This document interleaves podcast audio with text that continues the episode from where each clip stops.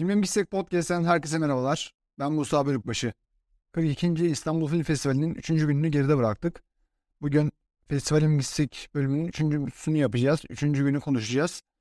Ee, hem 3. günden notlar hem de izlediğim filmleri konuşacağız.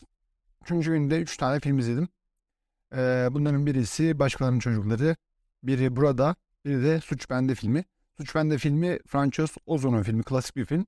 Ona özellikle konuşacağız. Ama ilk olarak başkalarının çocuklarını konuşacağız. Filmi Soho House'da izledim. Biliyorsunuz Soho House'da sadece basın emekçilerine, basına gösterimler yapılıyor. Oradaki belli başlı filmler izleniyor. Pek çoğu film. E, premierini yapıyor aslında Soho House'da. E, diğer filmleri ise Fransız Kültür Merkezi'nde ve e, Atlas Sineması'nda izledim. O zaman başlayalım başkalarının çocuklarından. Başkalarının çocukları ebeveyn olma durumlarını biraz irdeliyor. Onları mesele ediyor kendine. E, filmin konusu ise 40'ların sonunda 50'lerin başında olan Rachel Ali isminde bir adama aşık oluyor. Ali büyük ihtimal göçmen biliyorsunuz. E, film Fransız filmi, Fransa filmi.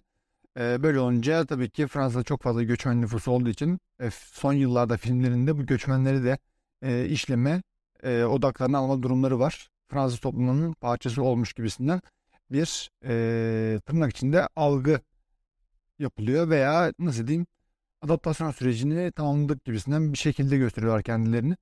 Ee, iyidir kötüdür bilemem. Aa, bunu burada tar- tartışmayacağız uzun bir konu zaten. Devam edecek olursak Rachel Ali'ye aşık oluyor bir süre sonra ve Ali'nin bir çocuğu var. Leyla isminde küçük 5-6 yaşlarında bir çocuk.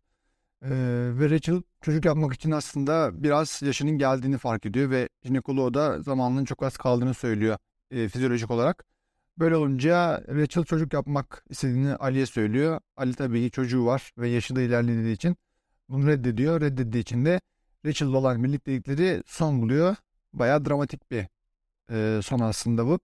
Böyle olunca film bu yönüyle tabii ki anneliği ve aile kurumunu da sorgulamaya açıyor. E, çünkü Rachel çocuk sahibi olmak istiyor tamam.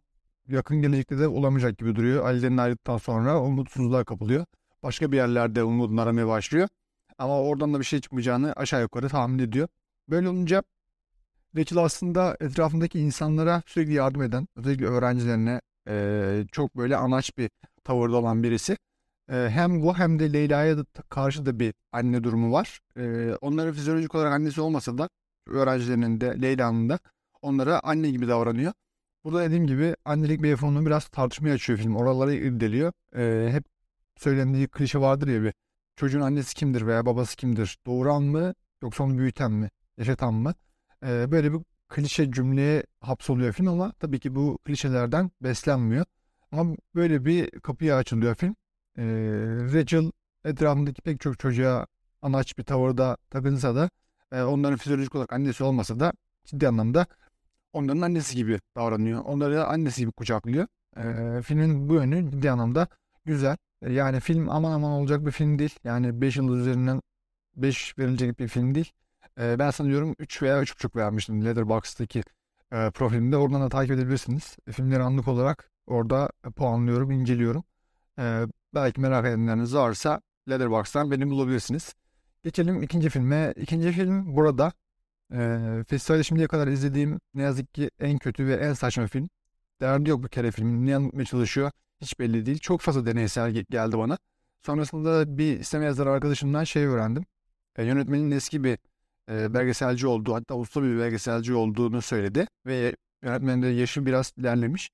Artık e, kariyerinin son dönemlerine kar doğru e, bir kurguca film çekmek istemiş. Böyle bir şey yapmak istemiş.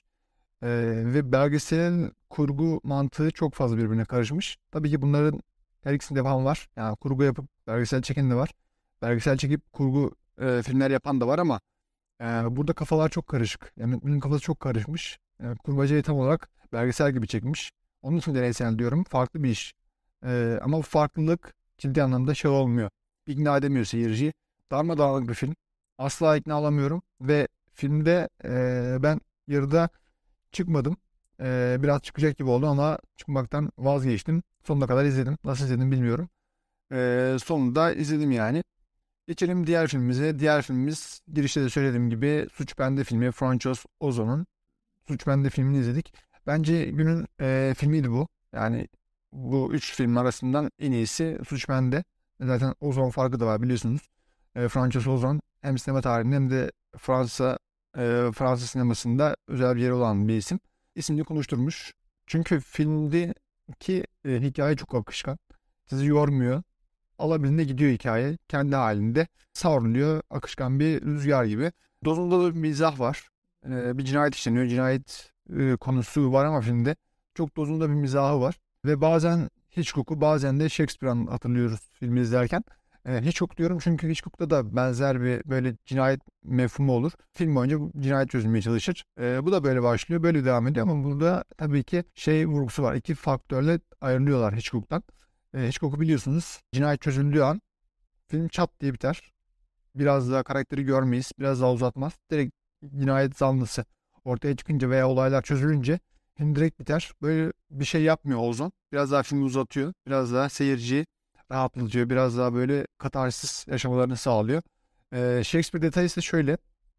Shakespeare'de de böyle hikayeler e, olmadık bir hikaye, küçük bir fikirden çok büyük fikirlere gireriz. Kral Lear'da da böyledir, Macbeth'te de böyledir ve diğer oyunlarda da böyledir. Çok küçük bir fikirden çok büyük hikayeler ortaya çıkıyor.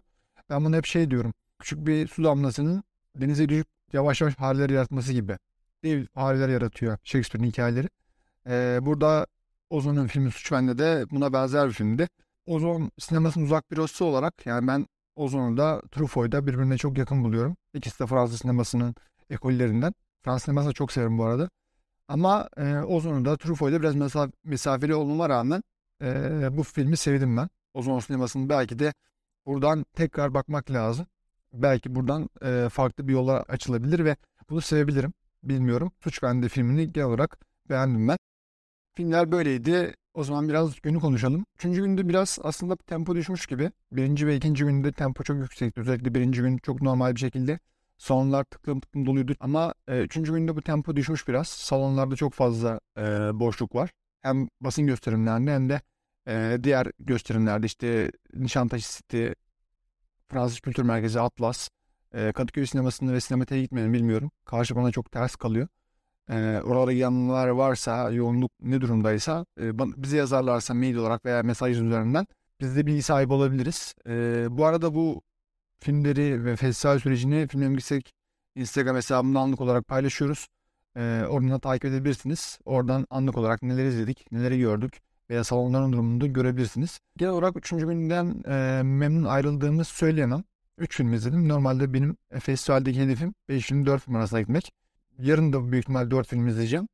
Ama 3 film biraz eksik kalmış gibi. Ve şey filmi, burada filmi de günü biraz baltalamış gibi bir şey oldu. Ama genel olarak güzel gidiyor festival. Ee, yarın dördüncü güne başlayacağız. Dördüncü günün özetini de gece yarısı yayınlamış olacağız. Her gün olduğu gibi.